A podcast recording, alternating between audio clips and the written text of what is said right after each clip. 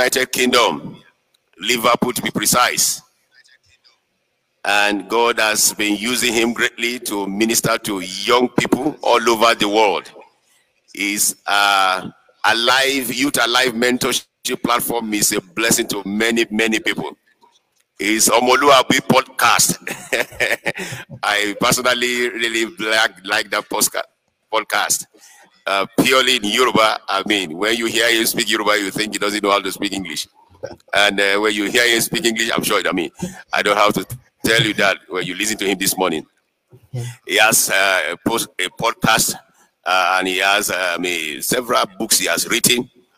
The one that I really I think is very good for you to lay your hands on is pandemic joy, pandemic joy. In this pandemic, you need to lay, lay, your hands on that pandemic joy. That's a wonderful book that uh, addresses the, the times that we are right now.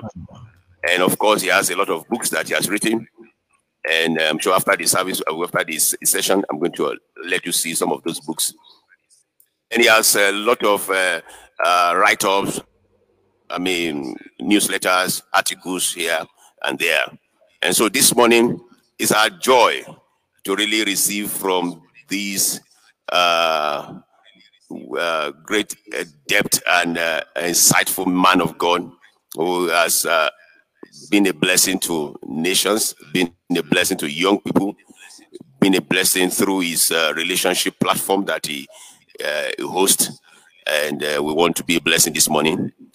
Please, people of God, wherever you are, can you go to the chat room there, go to the uh, comment section and just type there and say welcome, welcome, welcome. Just welcome him as we make welcome to this first edition of the Global uh, Youth Summit. A wonderful man of God that I respect so much, Pastor Joseph Ola. God bless you, sir. Please make welcome, make welcome to him. Thank celebrate you. him, celebrate him for me. Please celebrate him comment there, make send your comment there and say, Welcome, sir, welcome, sir. God bless you, Daddy. We bless you, we celebrate you. Uh, you're welcome. The floor is yours, sir. Thank you very much, sir. It's such a joy and such a blessing to, to be privileged to be speaking to us this morning. Um, I don't take the privilege for granted at all. Um, Pastor Akintola, you are a father of fathers, and, and I'm ex ex exceptionally glad to be here this morning. Um, just when I was preparing for this ministration, I could recall um, when uh, I took the step or the leap of faith to join into pastoral ministry, when I felt persuaded of God that that was what the future is for me. Um, I came to visit you in your assembly in Lagos, Nigeria at the time, at Gowon um, Estate Assembly. And uh, you were one of those few people that did not just say, okay, come here, let me pray for you. You were willing to take me in and let me into the story of your life as far back as when you were born, up until that moment. And one thing I left that encounter with that day in 2012 was to know that as long as I stay faithful, then the sky is the limit. And indeed, nine years, 10 years down the line, I'm a living witness to that unfolding testimony of the faithfulness of the Father in this journey. And so I just want to use this opportunity first and foremost to say thank you. Thank you for believing in me in a, in a manner of speaking. And more so, thank you for bringing me in on this um, beautiful project that the Lord has launched this year. And I believe that this is just the beginning. Um, it, we, we, there will be many more editions by the grace of God uh, and, and, I'm really, really glad and grateful. I thought to register my my sincere um, uh, gratitude in that regards. I'll say a word of prayer and then we'll get into today's um, discussion. Father God, we thank you. We thank you for Global Youth Summit because it's your idea. Your word says, Whatsoever is born of you overcomes the world. And this is the victory that overcomes the world, even our faith. We are fully and truly persuaded that you have battered this platform so that very many destinies can be aligned on the path of purpose to fulfill that which you have called them, made them, created them to be. And Lord God, as I lend my voice to that of very many other servants of yours that you've been using and that you will use even on this platform to speak to young people around the world, We ask, oh God, that you breathe upon those words, the inspiration that brings such transformation that returns all the glory to you. To you alone be all the glory indeed. In Christ Jesus' unfailing name, I've prayed. Amen, amen, and amen. Thank you once again, and thanks to everyone that has joined in. Thanks to everyone that is commenting and, and sharing. The Lord bless you as you do that. Um, this will always be there even after now as a resource to very many people. I'm truly and fully persuaded in my heart that God um, has something, something spectacular that He wants to do. There is a word or a message for everyone that is watching, listening um, right now, and those that will be listening or watching even after now. I've titled um, the exposition I want to give um, Repositioning for Perpetual Progress repositioning for perpetual progress. The grand theme for these four days of the Global Youth Summit is the unstoppable generation. And the anchor scripture for that has been taken from First Peter chapter 2, verse 9. I'm going to read it um, as I launch into um, the few thoughts I want to share with us. Um, First Peter chapter 2, verse 9, I'll be reading it from the Passion Translation. It says, But you are God's chosen treasure, priests who are kings, a spiritual nation that is set apart as God's devoted ones. He called you out of darkness to experience his marvelous light. And I like that we sang Imole day before now. He called you to experience his marvelous light, and now he claims you as his very own. He did this so that you would broadcast his glorious wonders throughout the world, broadcast his glorious wonders throughout the world. And that scripture right there summarizes for any and every believer why we are here. Summarizes for any and every believer the reason why your salvation story, whenever that happened or whenever you came to faith, became the beginning of the very best of your life. It, it, summarizes, in a sense, our mission statement. It summarizes, in a, sense, in a sense, our vision statement as children of, of the Father but more so for the young ones, because of course we all know that that stage of life when we are still young, youthful, when we are still full of energy and vibrancy, the, the battle for our destiny is at its peak. The devil is fighting tooth and nail to ensure that he could succeed in derailing, even if it's ever so little, derailing us from the path that the Father had intended for each and every one of us to, to go through and to become fulfilled in life by. Um, as I as I want to go on into the thoughts I would share, I thought to give it some perspective, especially since this is a global youth summit. Let's talk about youth for a bit. And there has been lots of um, researches that have been carried out at different parts of the world to understand young people, to understand young adults, and to understand that very um, unique and special stage or season of life. But there was one particular research that was carried out by Barna Group in, in the US. Barna Group is this massive um, research institute. And they carried out a research in 2019 that was global in its proportion. They wanted to look into the generation of those that were between the ages of 18 and 35. We call them millennials or young adults or just youths, really. And, and part of the findings from that research is, I mean, lots of the things that came from the research were not even things they intended to, to see or the things they were kind of expecting. But one of the unique things they found out about our generation, my generation, because I'm part of that generation, is to see that we are connected but alone.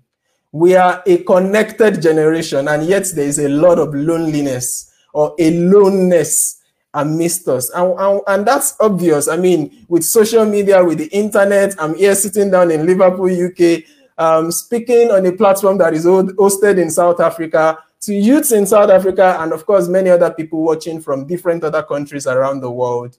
We are connected in that sense. But the young people of today can become so engrossed in that connection to the point whereby even the people in our immediate surrounding pale out into insignificance. And so the kind of relationships that we're supposed to sustain or that are supposed to be more important to us can suffer at the detriment of some seeming connection that we have with people elsewhere. part of the other things they found from that research is that young people are looking for answers. They are not satisfied with the status quo. They are not satisfied with tradition being enough as a justification for doing some things. We want answers. Why do you say we should do this and do that? Don't just tell us not to do something, and don't just tell us something is the best thing to go for. Let us know why and give us some grand answers to questions, questions some of us that are much older may not even have wrestled with or considered. In my journey with um, young adults for the past six years um, via the platform of a live mentorship group, I've had lots and lots of people ask myself and my wife all manner of questions, all manner of questions that you can ever think about, about any and every sphere of life. And sometimes you see those questions and you begin to wonder, how come I've not even thought of this myself? How come I've not even exactly um, wrestled with this issue or that issue. And that's very, very common to young people today. Another thing that is unique, and this is a very strong one, which can be positive, is a longing to make a difference. We don't just want to leave. We want to leave a landmark. We want to leave, we want to leave a legacy, so to speak. We want to make a difference in our in our generation. But the one that strike or struck me the most when I saw the findings from this research is the anxiety one. We are living in an age of anxiety. Worry and insecurity that is tied to finance and vocation, they are prominent traits among the youths of my generation. In other words, we are ever so worried about are we ever going to, to be able to meet up financially? Are we ever going to be able to stand out amongst our equals and be able to be successful, especially as the world defines success today. Uh, and many other statistics came from that to the point where we're seeing about half of those people feeling sad, depressed, or insecure in who they are. 40% having a fear of failure, 40% feeling uncertain about the future, and almost 70% of them feeling the pressure to be successful or to be perfect. Pressure to be successful or to be perfect. And when you look at all of these things together and bring it in perspective to the young, uh, the generation wherein we live, and the digital age in which we, we now live, as it were, it makes me want to wonder and ask what if there is a posture? What if there is a positioning? What if there is a location or, or a posture that we can take as young people that will shield us from the negative peculiarities that is common to today's youth? What if there is some some understanding that we can have that can give us, as it were, some sort of positioning system, God's kind of GPS, if you will, that would shield us, that would make us avoid and escape some of those negative peculiarities. That's what I want to zoom in onto in the few minutes um, that I have to share with us today. And as I do that, um, I'm going to use the illustration uh, that there are very many versions of this illustration on the internet about rocks, pebbles, and sand. And some of you would have heard of that story. I mean, there's the picture already on your screen. The interesting thing about those two jars is the fact that it's the same content in both jars. It's the same rocks and pebbles and sound, exactly the same amount and the same number that are in both jars. But the difference in both jars, as you would see, is the fact that it seems as if there is a jar that could contain all of those things and still even have more space to contain some other things. Whereas there is already another jar that is so full it's beginning to overflow. And the reason for the difference is simple. It's with regards to which one goes in first. And so the story is told that there is a professor that came to his class one day with a jar like this and some rocks, and he put those rocks inside the jar until the jar was full. And he asked his, his students and said, Is the jar full? And everybody said, Of course, the jar is full. And then the man brings in some pebbles from nowhere and begins to pour the pebbles into the same jar, give it a bit of a shake, and the pebbles were falling into the different other holes around the jar. And then he asked them again, Is the jar full? And everybody were like, Oh, now we see the point. But yes, now the jar is full.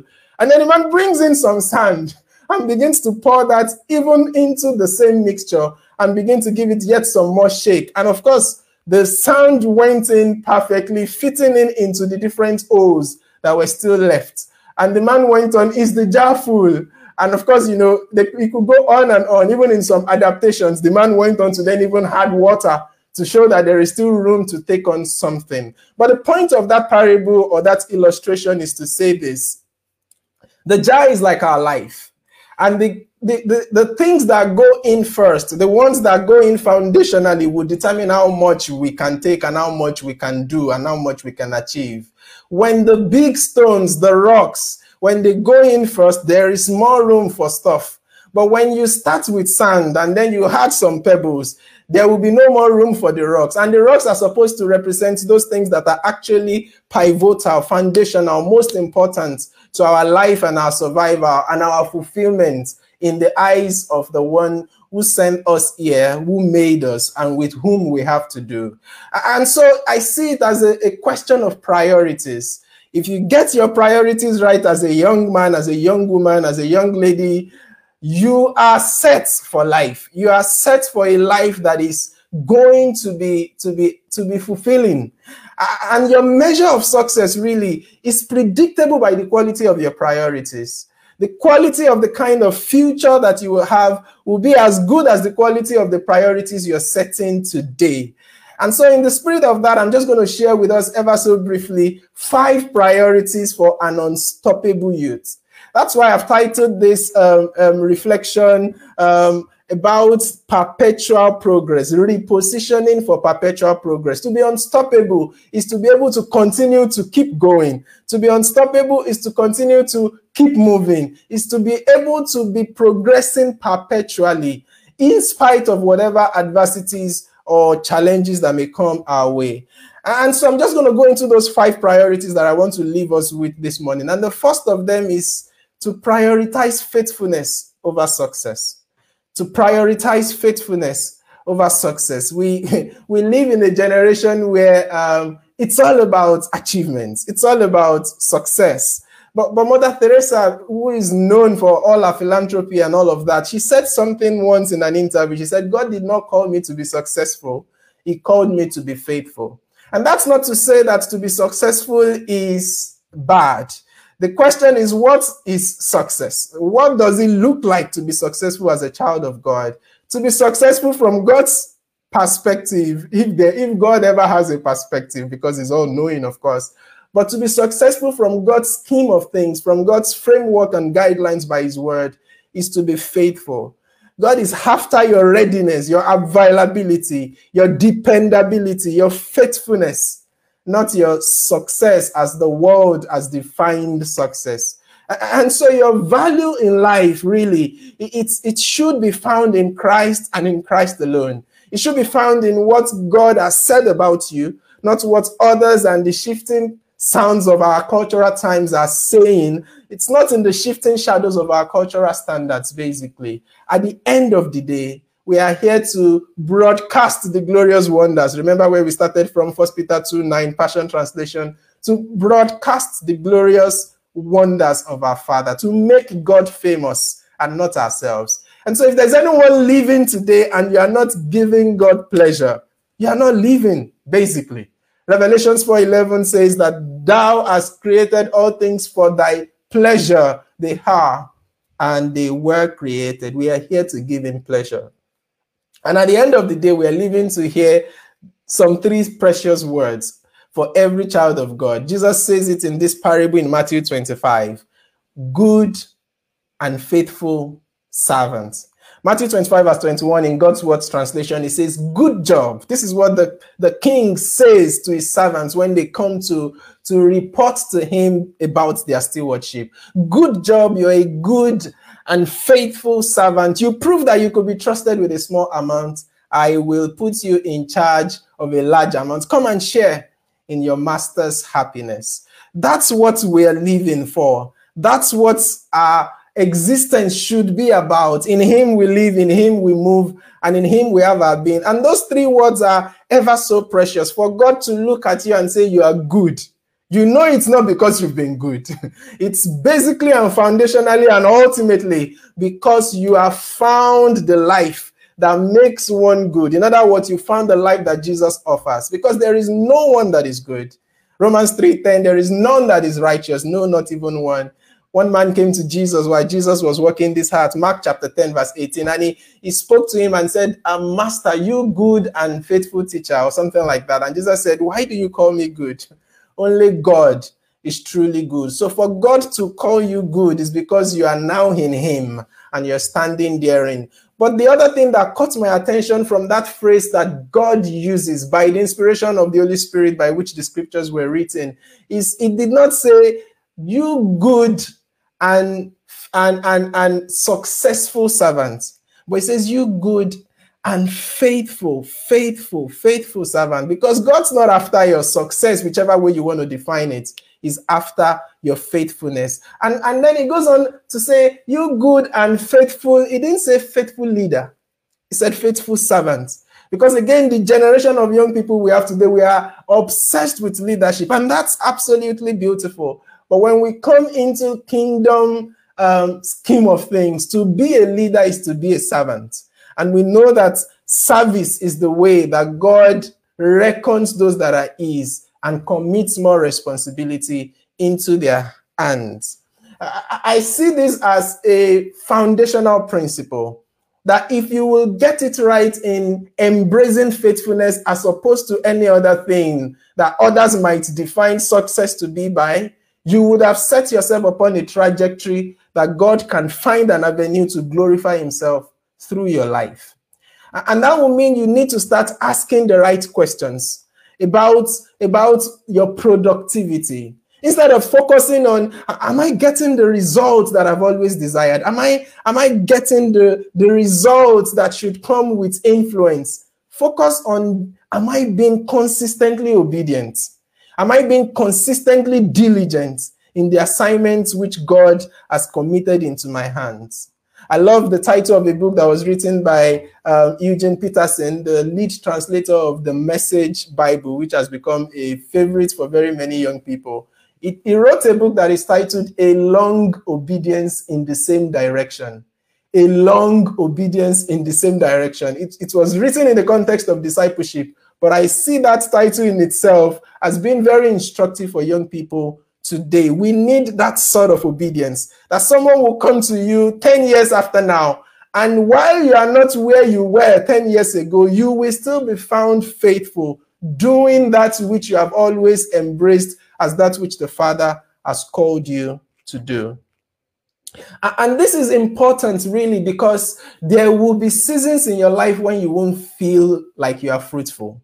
There will be seasons in your life when your posts will not get as many likes as that of your friends. There will be seasons in your life when you won't have as many, as much attention and indicators or indices of influence as someone else. And as a young person, that can make you unnecessarily feel sad and depressed um, and all of that. But when you come to realize that God is not even looking at your results, is looking at your faithfulness. It changes the equation for you totally because it does not reward us by our results. He rewards us according to our faithful diligence and obedience. In that parable in Matthew 25, it was the very same words that God said to the one, or the king said in that in that uh, parable, that he said to the man that brought four talents, making two to become four, and the one that turned five talents to ten, it was exactly the same words that he said to them. Because at the end of the day, it's not about how much, it's about how faithful, how faithful have you been. One of the one of the scriptures that, that grants me um, succor and comfort in times when I'm feeling as though maybe I'm not as productive as I should be. Maybe I'm not seeing the kind of results that is proportionate to the investment I'm making in, in kingdom service and kingdom business. I go to Isaiah 49 and the, and the fourth verse, Isaiah 49 and verse 4. Prophet Isaiah, as, as cutting edge as he was as a prophet in, in his day, he, he, came to times when he also experienced this. Of course, when God called him, he already made it clear to him, I'm calling you to speak to a people that will be obstinate. I'm calling you to a people that they won't listen to what you're saying. And so in Isaiah 49, verse 4, he said to himself, I'm completely worn out. My time has been wasted. Because that's what it feels like sometimes. Like you've wasted your time when you look at what your mates are achieving and what your mates are doing. But he goes on to add, I did it for the Lord and he will reward me. He, there was no doubt in the statement that even though the results might not have manifested, I did it faithfully for the Father, and he will reward my diligent obedience and faithfulness in that regard. And that should free you from a fear of failure. That should free you from, it should liberate you from a fear of disappointment. Because at the end of the day, to be faithful is not to keep a clean sheet. To be faithful is to rise up after every failure.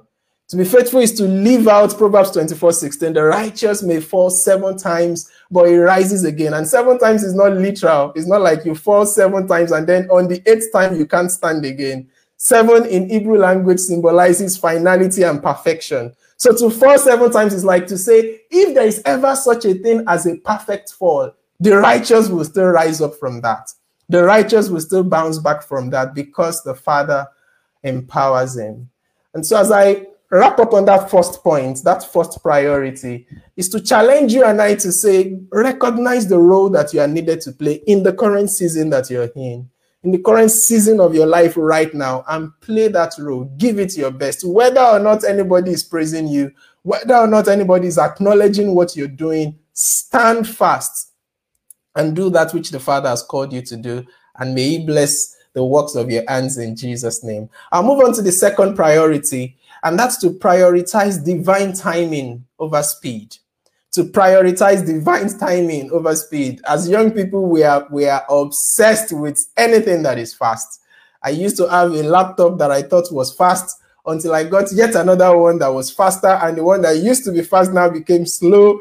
And now I'm using a MacBook that had made what I used to think was really fast to be incredibly slow because of the upgrade that you keep moving. And there will always be something faster and faster coming which shows that speed is actually relative. As alluring as it is, as attractive as speed is, at the end of the day, it's relative, really. And God does things that glorify Him when it will glorify Him best. God doesn't waste um, interventions, so to speak. God will do that which will bring Him glory at that point that it will give Him the maximum glory. And so, what we really need is for the Lord to, to order our steps in His will, to order our steps in accordance with His timing and not necessarily with our timing. Ecclesiastes chapter 3, verse 11, um, bringing it together from contemporary English version and easy to read version. Ecclesiastes chapter 3, verse 11. It says, God makes everything happen at the right time. We can never completely understand everything He does, yet He does everything at just the right time. I'm 32 and I'm not yet married. God is waiting to give you that which would bless your heart and the future you are journeying into at just the right time. My mates are already building houses and having cars, and I have neither of those. God makes everything happen at the right time. When you embrace that understanding as a young person, very many of the deceptions and competitions that are going on in the world will not get to you because you're not living to please anyone. You're living for an audience of one.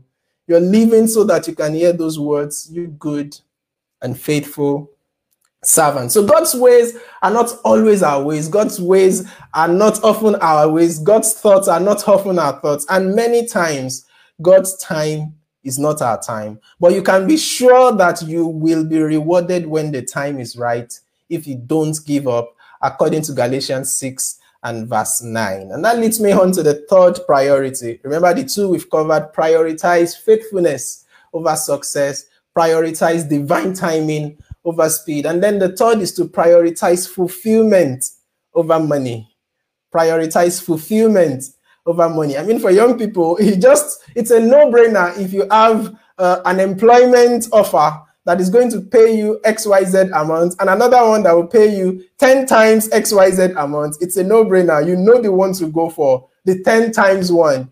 But then there is actually a fundamental question that is more germane in making such a decision. It's not about how much am I going to get from here.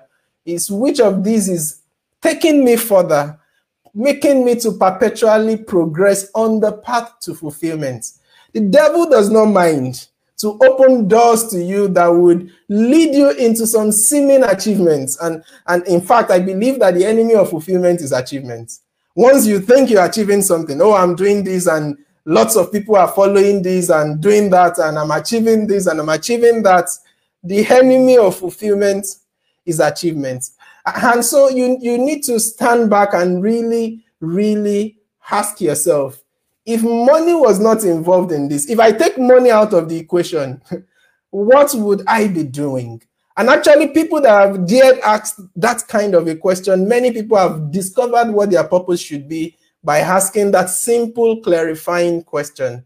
That, that if money was not an issue, what, what, what would I create? What would I do? Who would I help? What would I contribute? What would an ideal day for me look like? Because when you discover your calling, it's like finding the task which the Creator has created you for and he definitely never sends anyone on a mission without making adequate provision to see that mission accomplished. That's the Father that we serve. He will never send you on a mission without making an adequate provision to see that mission accomplished. One of the things Pastor Godwin Akintola said to me um, at that meeting in 2012 when I said, okay, I'm closing my, my eyes to the journey that had left me to that point, career wise, education wise. I trained as a microbiologist for four years in uni, went on for my NYSC, came out of that, had so very many job offers that I was contemplating what to go for. And in the midst of all of that, I felt truly and fully persuaded of God to say no to that path. I want you into pastoral ministry and I want you to to just devote the rest of your life to that. And that seemed like a crazy choice to make at the time. More so when I realized the context into which he was calling me to do that. There's nothing lucrative about it, I tell you. And so I looked around. Who are those that I could see that they have been journeying along this path and they seem to have understood something that others don't understand? Let me go to them and learn from them. And then I went to him and he made me know that day, amongst the very many other wisdom that he shared, that as long as you are persuaded that God has called you, he will never leave you high and dry. He will always show up on your behalf. And how refreshing, how how freeing, how liberating that that insight was indeed in the journey ever since. Because indeed, I, I, I could stand back now and look back through those nine years that has brought me to this point and seeing how different my journey has been compared to very many of my equals. And that's not because of anything of my doing. It's simply in embracing the fact that there is one who keeps his own. His eyes is on the sparrow, and I know he will is watching over me and he would make all that I need available. So prioritize fulfillment over money prioritize fulfillment over money. I wrote a book a couple of years back, and it was actually Pastor Godwin Akintola that wrote the foreword to the book. It's titled, Is This Opportunity from God? And one of the major arguments I was making in the book, or the points or the thesis of the book, is to say the devil will open many doors, really. And it will, you even embrace some and come and testify as though God has done this. But the question is not about whether you have an opportunity the real question is, is that opportunity from God? Many people have embraced opportunities that have taken them captive into some traps that from which they are finding it difficult to come out of because of the different other tentacles that keeps locking them in that cycle and they just keep tagging along. There is more to your life than to just keep tagging along. Um, and I, I, was blessed richly by Pastor um, Kehinde Olutola's ministration two, two nights ago and Pastor Davis's ministration last night. And when we begin to look at the trajectory with which God has been instructing us through this global youth summit, you would come to realize that indeed there is there is something countercultural that God is trying to call our attention to because indeed we're supposed to stand out of the world. I move on to the fourth priority. I'm almost done. Again, to recap, the first one is to prioritize um, um, to prioritize faithfulness over success. And then the second one is to prioritize divine timing over speed. The third one is to prioritize fulfillment over money. And then the fourth one is to prioritize progress over perfection. To prioritize progress over perfection. The, the Bible is clear, crystal clear. about when perfection will be attainable for us. And it's definitely not on this side of history. It's it's on the it's on the other side, if you will. So why beat yourself up?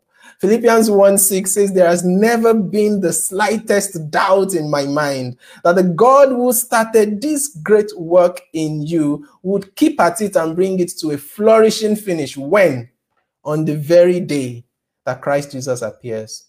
On the very day that Christ Jesus appears. I, I know some of us are by nature perfectionists. We want everything to be done ever so perfectly. And when you don't meet that mark that you have set for yourself, it weighs you down. It, it can be wearing, really.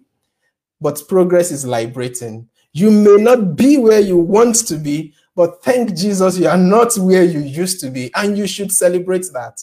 I, am I'm, I'm always excited when I read the very first chapter of the Bible, Genesis 1. And part of what excites me in it is actually the, the seeming um, the seeming meaningless, meaninglessness, so to speak, of how God keeps repeating this refrain of, and the morning and in the evening, it was the first day, he looked at what he has done and it was good. Because really, until the last day of creation, in my own understanding and human reasoning and logic, it wasn't really fully beautiful until everything had come into picture. But even from the first day, let there be light, and there was light. I knew that the light simply revealed what was described in verse 2. There was formlessness, there was voidness. The Spirit of God was over, hovering upon the surface of the water. Everywhere was shapeless. And that's what light would even reveal. But even in the midst of that, he looked at that formlessness and voidness. The land will come later. The light, the sun, the moon, and the stars will come later. The animals will come later. The fishes and all those creatures and the birds will come later. But even when all I can see is a light that reveals how meaningless and, and, and shameless or, or, or helpless the situation seems to be, God still rejoiced in that and said, This is good. This is good. This is not where I'm going. This is not where I'm going to stop. But I'm excited that something has happened and I'm moving towards towards that. And I, I thought to leave that with us. That's a priority that would free you and liberate you, free you and liberate you from perfectionism that can bring unnecessary disappointments um, or despair. And the last, the last priority I'm going to leave us with um, before I pray with us is contentment, to prioritize contentment over any other thing. To prioritize contentment over any other thing. And when I'm talking of contentment, I'm talking of this simple principle of perpetually understanding that what you have per time at any point in time, right now, when the wife is yet to come. The money is yet to be in your account. Um, the admission is yet to come. The visa is yet to be approved. The babies are yet to come. Whatever it is that you're waiting for that is yet to show up. To realize that right now, what you have in God is greater than what you're lacking in life. Right now, what you have in God is greater than what you are yet to have or what you are lacking in life. And that's a perpetually true reality for every child of God because He has called us to a blessed life. And when I say hashtag blessed life, I'm not saying it in the language of how that is just abused on social media. I mean, the other day I searched for hashtag blessed and uh, on Twitter, and the very first result I saw was someone that had had 10,000 followers and is celebrating the fact that he or she has gotten 10,000 followers. And so this is blessed life. There is more to life than that. There are weightier issues to life than that. And that's that understanding of what I have in life, the blessings of the Father. And that can look sometimes like what we will call blessings, and other times like what we would absolutely not refer to as blessings. Um, but true with all, the Lord makes his own those that have embraced this contentment, it makes them or gives them a life that people would look back to in legacy and say, This is a blessed life. To understand what I mean by blessing, understand that something is not a blessing if it is earthly. Whatever it is that you can lay hold on or claim to have, if it's earthly, it's not a blessing. If it is temporal and not eternal, it's not a blessing. If it can be taken away, then it's not a blessing because the kind of blessing the Father gives, they are eternal, they are beyond temporal, they are permanent, they cannot be taken away. And if you are looking for what those kind of blessings look like, Go to Ephesians 1 amongst the very many other chapters you could turn to in the Bible and begin to see from the first 14 verses there about how Paul describes the believer, how he talks about the fact that before the beginning began in the streets of nowhere and in the presence of nobody, the Lord already chose and predestinated you unto glory. When he begins to talk about the fact that you are adopted from whatever family you might claim into the family of the one with whom we have to do, into the family of the one who is limitless in resources into the family of the one that you can begin to call father because he is willing to call you his own. We saw that in First Peter 2 9 that we read. He has claimed you as his very own. He has forgiven you your sins. And this is not just forgiveness in terms of up until this morning. This is a forgiveness for all the sins you have ever committed and you will ever commit. The price had been paid before you came into the picture. That is how blessed you are. That is how rich and how wealthy you are. The seal of the Holy Spirit that guarantees the fact that he that has begun a good work in you, the work of your salvation will perfect it. The seal that makes you know that he is holding on to you. John 10 27 and 28 says, My Father who, who is greater than all, and he holds them, he holds his sheep by the hand, and no one shall snatch them out of my Father's hands that assurance, such deep seated conviction of your father son, father daughter relationship with God, there is nothing more exciting. I can't, I can't think of anything more fulfilling in life than all of that. To know that I can kneel down in the corner of my room and command situations in some other parts of the world because I have access to the one who is in charge of it all. There is nothing, nothing, nothing that is more exciting than that. And, and that's the blessed life we're called to, not the rat race of a good life. My pastor here, Pastor Davis, would say that even if you win in a rat race, you are still a rat. And that's that's just the simple fact of life. Um, we are called to a blessed life.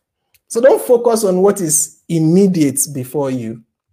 Focus on something that is larger. Focus on the big picture. Don't focus on what is visible, the money, the the the the job. Focus on what is invisible. Don't focus on what is temporary. Focus on what is eternal. And when you do, what you find out is that you have been delisted from that rat race. You are not a rat. You're a child of the Most High. You are a priesthood of kings and a king priest. It's it's just ever so blessed and, and refreshing to embrace these realities. I'll wrap up. Um, I'm beginning to learn this. Proverbs chapter 10, verse 22, and I'll read that as well from the Passion Translation about what true riches really is. Proverbs 10, 22, it says, True enrichment, or you could say good success, comes from the blessing of the Lord with rest and contentment in knowing that all comes from Him. It all comes from Him. It all comes from Him. Everything that we could ever call good success, everything that we could ever call true riches, it comes from Him. And with rest and contentment in that knowledge, we have them. We have them. We have those blessings. And so I would say, in, in, in, as I recap and conclude, prioritize faithfulness over success. Faithfulness over success. Faithfulness over success. There are many things that other people are chasing in the world that is totally um, I mean, it's it's the devil's way of getting people to pursue the wrong pursuits for the wrong reasons so that they can end up in the wrong destination. And yet, all the way to that wrong destination, it will look like achievements. It will look like one achievement after the other. We've seen rich people stinkingly rich people, as some would say, divorce in their marriages. That shows that there is something that some pauper somewhere else is enjoying in God that they don't have in the in the terms of bliss in their in their marriages. We've seen lots of celebrities going on to commit suicide because they discover at some point that there is something more than the fame. We've seen lots of people that seem to have it all. They've gotten this and that at this very young age and that very young age. And you, as a young person, can be inspired by their lives for a moment until you look and keep looking, and it looks like you just can't meet up and you are fed up. No. Embrace the path that is set before you, the race that is set before you, and be faithful therein. Sometimes that will look like being used. I, I, I know that we live in a generation where we're so much about our rights we want we know what our rights is and i can't i can't imagine myself doing xyz for so and so person. Sometimes fulfillment looks like being used. Sometimes the journey that takes you in this perpetual progress to the destination that is a heaven of glory where the lord himself says to you you've been a good and faithful servant looks like being used. But at the end of the day you would stand before the father and you would say in the in the twinkling of an eye i will do it again. I will give it all again. I will make those sacrifices again. If i had known that this is what lies on the other side of it i'm going to give it all that i've got. And that is what i'm inviting us to to embrace divine timing over speed. There are times you would pray as you are going on in life into more adult realities. You pray some prayers and ask for some things and it will look like for a long time those things are not coming to pass rather than making you waver in faith bible says of abraham he staggered not at the promise of the father. Let this understanding of a god that does what pleases him to his glory and for your benefit and reward at the time that pleases him most, most let that be let that be a, a place of succor a place of strength a place of comfort for you. Because he's going to make it good. He's going to make it beautiful in his time and pursue fulfillment, not money. You are here for an audience of one. If you have only one friend on Facebook, let it be God. If you have only one follower that liked your page on Instagram, let it be God. Because at the end of the day, with that audience of one, you are made. You are made. And it can do with your life what hundreds of strategies of human philosophy and reasonings cannot achieve and what billions in your account can never achieve. And pursue progress. Don't go after perfection, lest you fall into despair. And lastly, contentment. What you have in Him is far greater than every other thing. Lastly, I'll just say it's not enough for us to let our light shine in this journey to unstoppability. We must let it shine in a way that Christ is made famous and not us. It's not about you, it's not about me. At the end of the day, it's all about Him. And that's more than singing it as a song, as a worship song. It's all about you. But let that be your life, let that be your reality. Let it be said of you why you are not there and why you are there.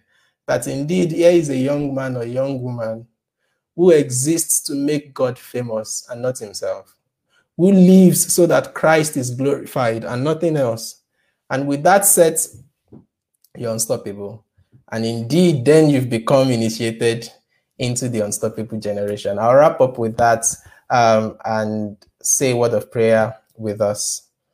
Father God, we thank you because you are you are great, you're mighty, you're massive, and your word is ever so alive.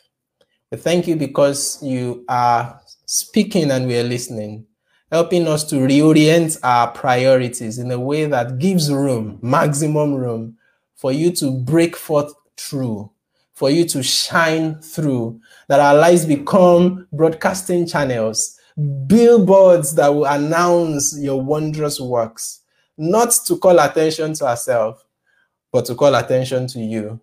Because it's in you that our life has got a meaning, and it is with you that we have to do, and it is to you that we're going to report at the end of our age. May we receive the grace to journey with you as such in Christ Jesus' unfailing name.